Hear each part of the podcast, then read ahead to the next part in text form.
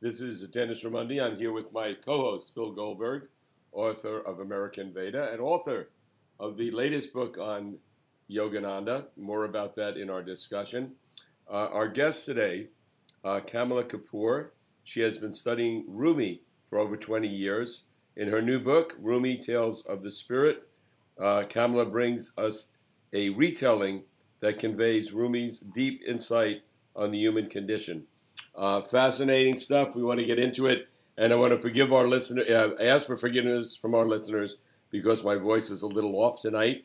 So, but Phil can always carry the ball where I can't. So, uh, thank you so very much for taking the time to come on our show. Well, thank you for having me. I'm happy to be here.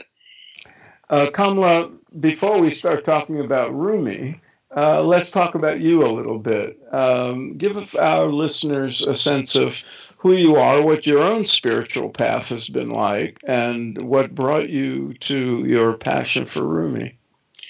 Well, um, uh, my I, I, would say it, my spiritual training started really early. I don't want to use the word training. I I, I think I would much rather use the word love uh, because my father was a very um, a spiritual man. My mother, less so, though she is one of the many 16th um, generation descendants of Guru Nanak, who's the founder of oh. uh, mm-hmm. the, the, Sikh faith. Mm-hmm. So, um, I uh, I wanted to um, uh, to uh, one of uh, the now the Sikh faith uh, the Sikh holy book is very eclectic uh, in its wisdom. It contains um, songs and hymns and wisdom from not just the Sikh gurus. There were ten of them, but they also from Sufi saints um, like um, you know Kabir. Mm-hmm. Uh, and uh, Kabir is very much a part of the Sikh holy book, which is called the Sri Guru Granth Sahib. We've got Hindu mystics and saints in it as well. So when we bow down to the holy book, we bow we're bowing down to wisdom from, from wherever we can get it, and from uh, um, uh, from spiritual learning wherever we can get it. So when I started writing, I um, I started off uh, writing stories. I'm basically a storyteller with a with a spiritual bent, um, because I think that stories convey uh, wisdom in an embodied sense. It, it's not just um, uh, spiritual learning in the abstract, but it's embodied, it's concrete. You see its processes um, in uh, the lives of the characters in the stories and what happens to them. So I started with with a Hindu tradition uh, in a book called Ganesha Goes to Lunch. Yeah, I want to know about that you know, and and uh, really enjoyed exploring my Hindu roots because Sikhism came out of Hinduism as well as um, the the mystical tradition of Islam, and so um, and after I'd finished the book from. Um, the Hindu tradition, I wrote another book on Rumi called um, uh, uh, Rumi Tales from the Silk Road. That was in 2009. And in between Rumi, this is my second book on Rumi, The Tales of the Spirit is my second book. I wrote two books from the Sikh tradition. Mm. One of them was called The Singing Guru, and the second is called Into the Great Heart. It's a series um, from the Sikh saga um, the Sikhs have a, a, very rich tradition of stories. Mm. So I'm hoping, I'm 70 years old, but I'm hoping to write another five of those books. Good, good. So, uh, so you know, so it was my search for, um, uh, for a common, the common roots of all spirituality that led me to Rumi. And as with Rumi and all my other material, it sort of came my way. It was sort of, I would say, given to me um, um, as a gift um, because I write to explore uh, about life, about spirituality, about myself. And so it, it's my exploration that, um, you know, in my explore, exploration, I happened upon Rumi and just fell in love with him. Uh, he has written, um, I call him my, my ghost lover, actually. yeah, uh, like all traditions, like Go yes, ahead. But I, I, had a question. Uh, I wanted to just interrupt for a minute. Uh, Rumi, I believe, was uh, 13th century. Uh, uh, was he popular right from that early stage of, during his life, or did he become more popular after that? I think I, you know, from the many references in his six volumes, I mean, he's he's written tomes. I can gather that he got a lot of criticism for what he said, you know, because he was so radical um, in his time uh, that he did get criticism, and he addresses that criticism in his in his uh, volumes um, uh, called the Mathnavi. Um, and but as with all our guides, he has grown over the years. Uh, you know, we can we know that he was he's even relevant, uh, very relevant today as well. Mm-hmm. So his popularity has grown, and and it's going to continue to grow. Even if I, you know, if I could follow up, what, what why was he considered radical in his day? What was it in his teaching, in his tell, storytelling that uh, was uh, uh, different than mainstream thinking?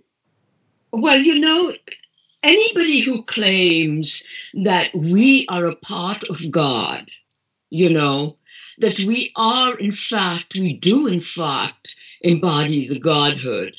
Once we have taken the journey to discover ourselves, to discover our roots, we uh, the journey really is to discover our godhood. I mean, why else would we make this tremendously difficult introspective journey into ourselves if it wasn't for an ultimate um, aim? And the aim is to see that we contain God, and in containing God, and, and I just want to uh, clarify what I mean by God because the word has been used so loosely um, that you know, I don't mean the Islamic Judeo Christian God as a figure, uh, you know, way up in the sky and a beard, that sort of patriarchal and uh, authoritarian and tells us how to be with all these injunctions and prescriptions. Um, by God, I mean the entire matrix of existence. Mm. You know, everything that we are a part of and everything that's a part of us and everything that exists is a part of us and we are a part of it so you're saying that Rumi, with his mystical uh, universalist uh, orientation, ran up against the prevailing um, or religious authority of his time, much as people like him have in other cultures and other times. Is that correct? Yes, absolutely, absolutely. You know, he rad, uh, radicals, uh, you know, sort of buck the orthodox system and uh, bring. They're like Prometheus. They bring bring light to us um, from the darkness that um, orthodoxy can imprison us in. Right. Um, two questions, uh, t- uh, if you wouldn't mind. One, uh, most of our listeners would be familiar with Rumi as this the great uh, mystic poet of Sufism, um, and have probably read uh, some of his work, if or at least you know read some of the, the more popular quotes from his work. Um, it may be surprising for, to them to know that he was a storyteller as well as a poet. Mm-hmm. Um, so I'd like you to address Rumi, the storyteller, but also many people may not know much about Rumi, uh, the sort of basic biography of Rumi, where he lived, when he was, who he was. Can you give us a, a very brief sort of biographical sketch and then tell us about the stories? Yes, um, and uh, Rumi was born in the 13th century. His dates are like 1207 to 12, uh, 1273, and he was born into a noble family. He stud, He was a scholar. Studied jurisprudence. Um, in his 30s, um, he he met. Um, um, a fellow called Shamsuddin, Shams as he's known, he, who was a wandering mystic in his 60s, and it was a very intense, passionate relationship. And, and, and, and we should, if I may, uh, explain that uh, Rumi was uh, what was then called Persian.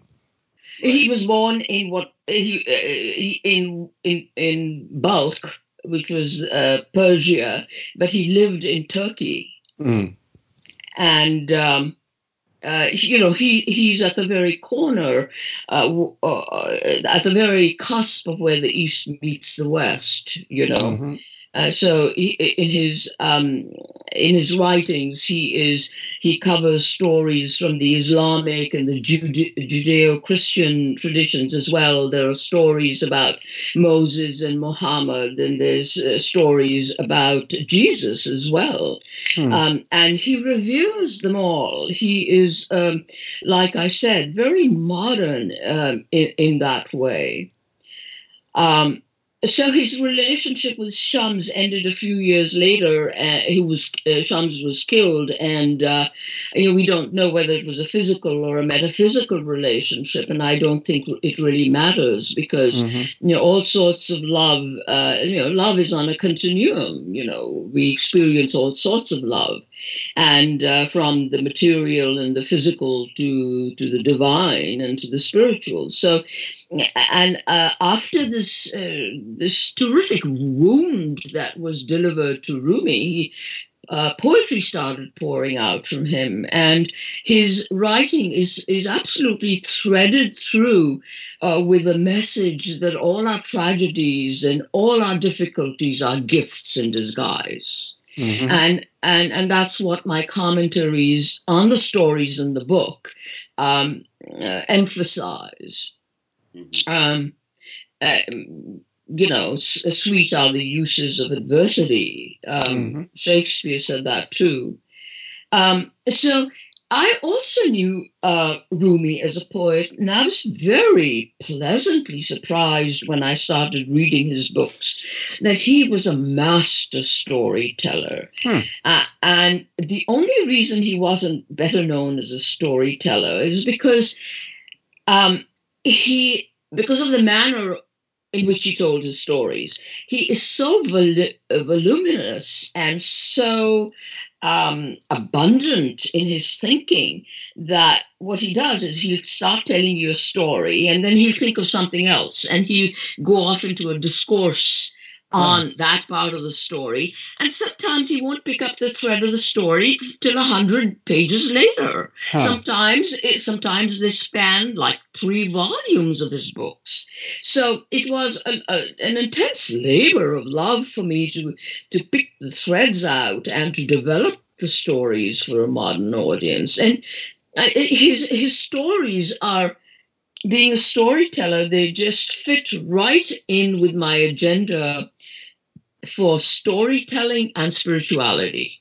And Rumi was a perfect mix for both of those. Could, could I ask you, Kamla, uh, do you remember the first poem of Rumi that you read, and, and were you immediately drawn to him? Did you feel a connection, uh, or was it something that came in time? Well, it, it I was browsing through my husband's um, uh, library when I moved in with him after our wedding, and I I saw the six volumes, and um, I. Um, I opened one. I'd heard of Rumi. I didn't know much about him. I opened it and I read the first line. And the first line was Listen to the reed, how it hmm. tells a tale complaining of separation, saying, Ever since I was parted from the reed bed, my lament hath caused man and woman to moan.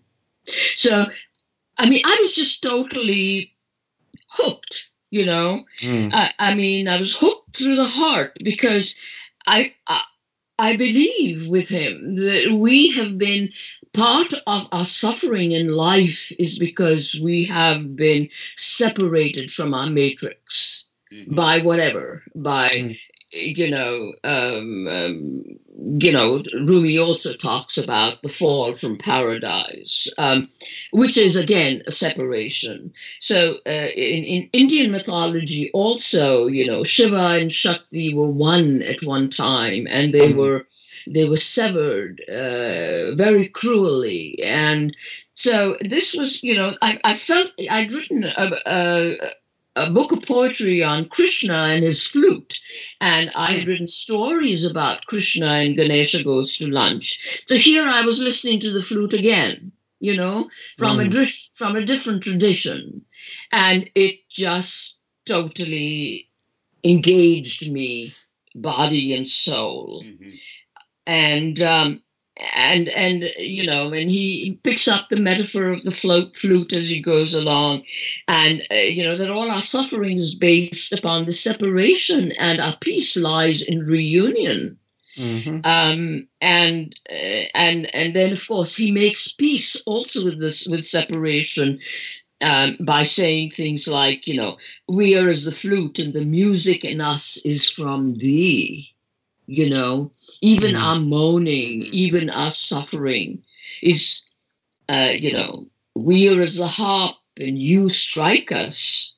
The lamentation is not from us but yours. So ultimately he surrenders every part of the human condition to this being, if you will call it, uh, or this energy and power that pervades and suffuses uses everything. Um, so uh, it it um, I was very taken by him, and it took me many years, uh, many years to go through his books to uh, extract what I needed um, from it. And I, I would say I've only culled about ten percent of him, maybe even less. Wow! Did you read? Uh, did you work with? Um, Rumi's writing in the original language, which I assume is Farsi, or did you go work with uh, English translation? I I worked with the English translation. I with by Reynolds, who is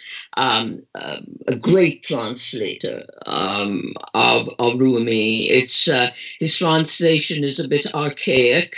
Um, because he was writing, you know, earlier in the century, and uses a lot of thee and thous, but that doesn't, um, you know, that doesn't uh, put me off in the least mm-hmm. because mm-hmm. um, um, I find uh, this vocabulary um, quite soothing and quite prevalent in the old texts, and most of our spiritual texts are mm-hmm. are are old you know i mean mm-hmm. they have they have passed the, the test of centuries and they still hold up and i like I like thee and thou because it's it's it's a different pronoun that we don't really use very mm-hmm. often, uh, which is uh, which at once establishes the context of the dialogue, which is sacred.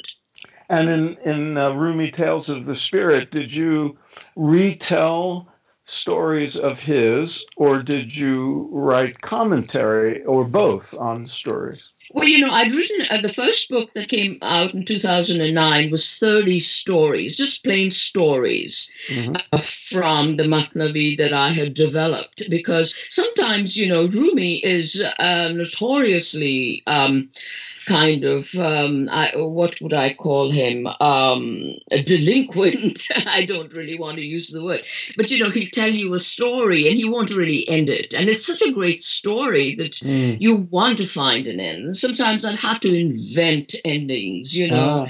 I've had to invent names. I've had to invent settings and and develop them for a modern audience because we are from a different time and we want our stories to show us um, uh, you know, the events and the characters. Mm-hmm. So mm-hmm. those were 30. And the, and the second book uh, that's coming out now are only 12 stories followed by 12 commentaries. I've always wanted to do the book, this book uh, even when I was writing the first book. So when the opportunity arose for me to uh, write the commentaries, I kind of jumped at it, and I I finished the commentaries in a record time, which is very rare for me because I've uh, no, been known to spend forty years on a book.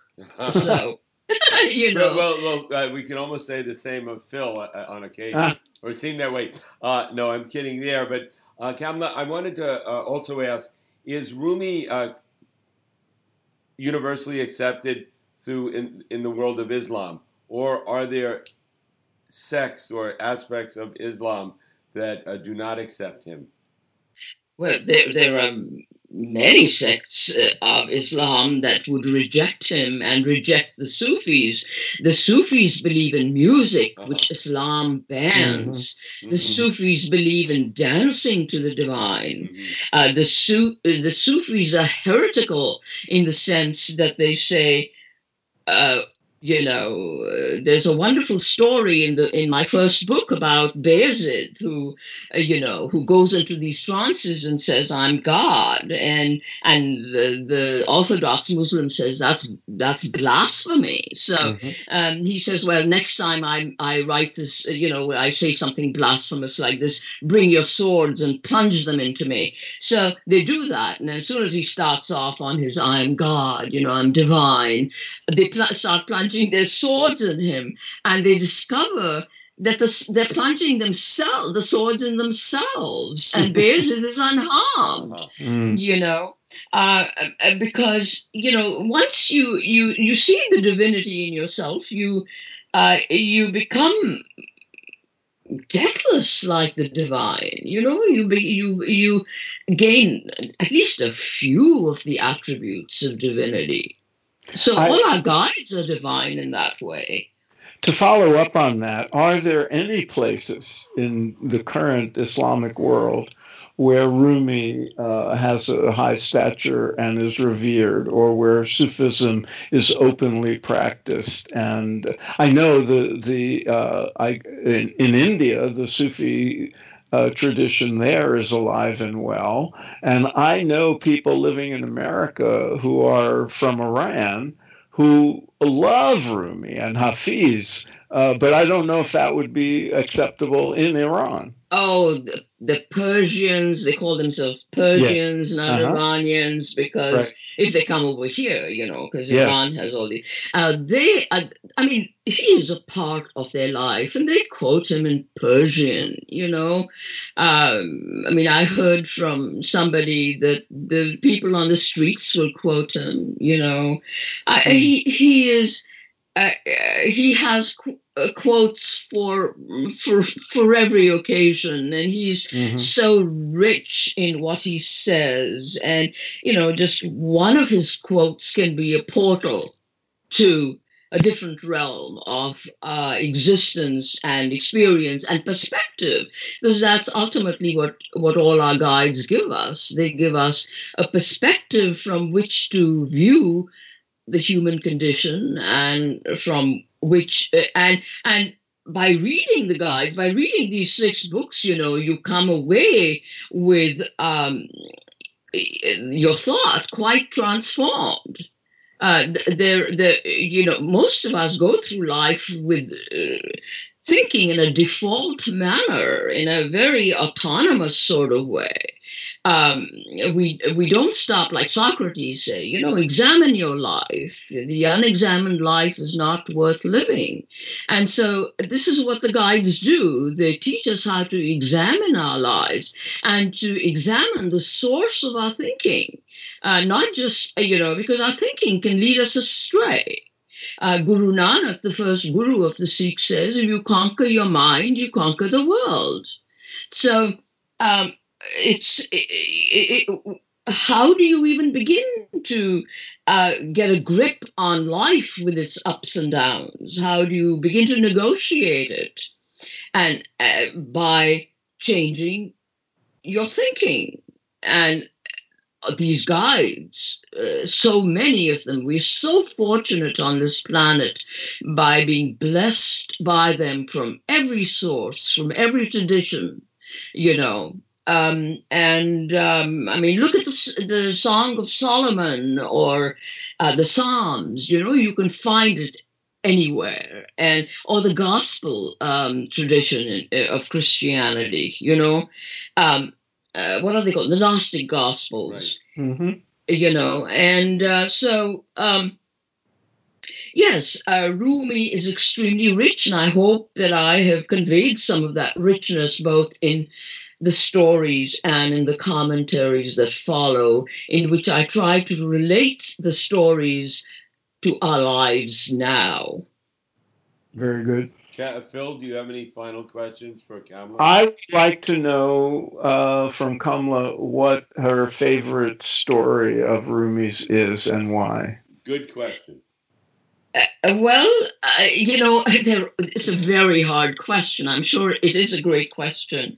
But uh, let, let me tell you, I, I, was just thinking about this. There's the story about um, a, a, clever fox um, uh, um, and a wolf are very hungry, so they decide to go to the lion. And of course, all these the lion and is is of course a metaphor for the higher uh, spirit. And so they they make this they scheme you know and the Rumi is really against the scheming part of human nature uh, that doesn't kind of surrender to um, uh, to the God uh, to God, and so uh, so uh, the fa- the the the the lion, of course, obliges. They go into the mountains. They kill a fat ox and a mountain uh, goat and a boar. And uh, the the lion says to the wolf first. He says, uh, "Wolf, um, divide this amongst the three of us." So the wolf thinks, and he says, you know, being extremely fair, he says, "Oh." Lion, you can have the mountain ox. I will take the mountain, I will take the wild boar, and the fox here will take the uh, the the boar. Sounds very fair. I thought it was very fair when I was reading the story. But what does the mountain lion do? He turns around and he rips the fox to shreds with the words, When I am here, how can you speak of you and yours? So then he turns to the fox and he says, You, fox, divide this amongst us. And of course, the fox is very clever and he's learnt his lesson. So he says to the lion, he says, the, the wild ox O lion is yours for breakfast. The boar is yours for lunch. And the mountain goat is yours for dinner. And the lion says to the fox, Oh, fox, how, where did you learn this wisdom? And he says, From the unfortunate example of the wolf. you know? And he says, and the lion turns around and says to the fox, Since you have become me, since you have given me your all, I'm giving you all the kill. Mm-hmm. And you know, this it reminds me of that story by uh, that poem by Francis Thompson. If you if you are familiar with it, it's called "The Hound of Heaven." Um, it's it's a wonderful, wonderful poem, uh, and um, um, he and and it ends in a beautiful way. It you know he the Hound of Heaven is chasing the poet through labyrinths and abysses, and of course the poet doesn't want to turn to to the hound of heaven because he afraid he's afraid that if I if he surrenders everything to God, there'll be nothing left of him you know but he hmm. he goes through his whole life you know and all the suffering incumbent upon living and then he and the hound of heaven finally catches up to him and says um and the hound says to him Whom wilt thou find to love, ignoble thee, save me, save only me? All which I took from thee I did but take, not for thy harms, but just that thou might seekest it in my arms. Hmm. All which thy child's mistake fancies as lost, I have stored for thee at home. Rise, clasp my hand, and come. And of course, and and and the last lines of the poems are again the Hound of Heaven speaking. Are uh, uh, you know the, that all his sorrows and suffering, the poet's sorrows and suffering, were he says. Um, was the gloom of the shadow of his hand outstretched caressingly. Wonderful. And and and he finishes by saying, "Ah, fondest, blindest, weakest, I I am he whom thou seekest. Thou dravest love from thee, who dravest me." Beautifully Wonderful done. way to end the uh, conversation, and it gives our listeners something to immediately Google. Right. Hound of Heaven. We'll have to do that. Thank you so Thank much. you so much. Tom. And again, the book, uh, Rumi Tales of the Spirit. And uh, uh, we, we look forward to having you back on again sometime. Thank you so very much for your time. Thank you, thank you, Phil and Dennis.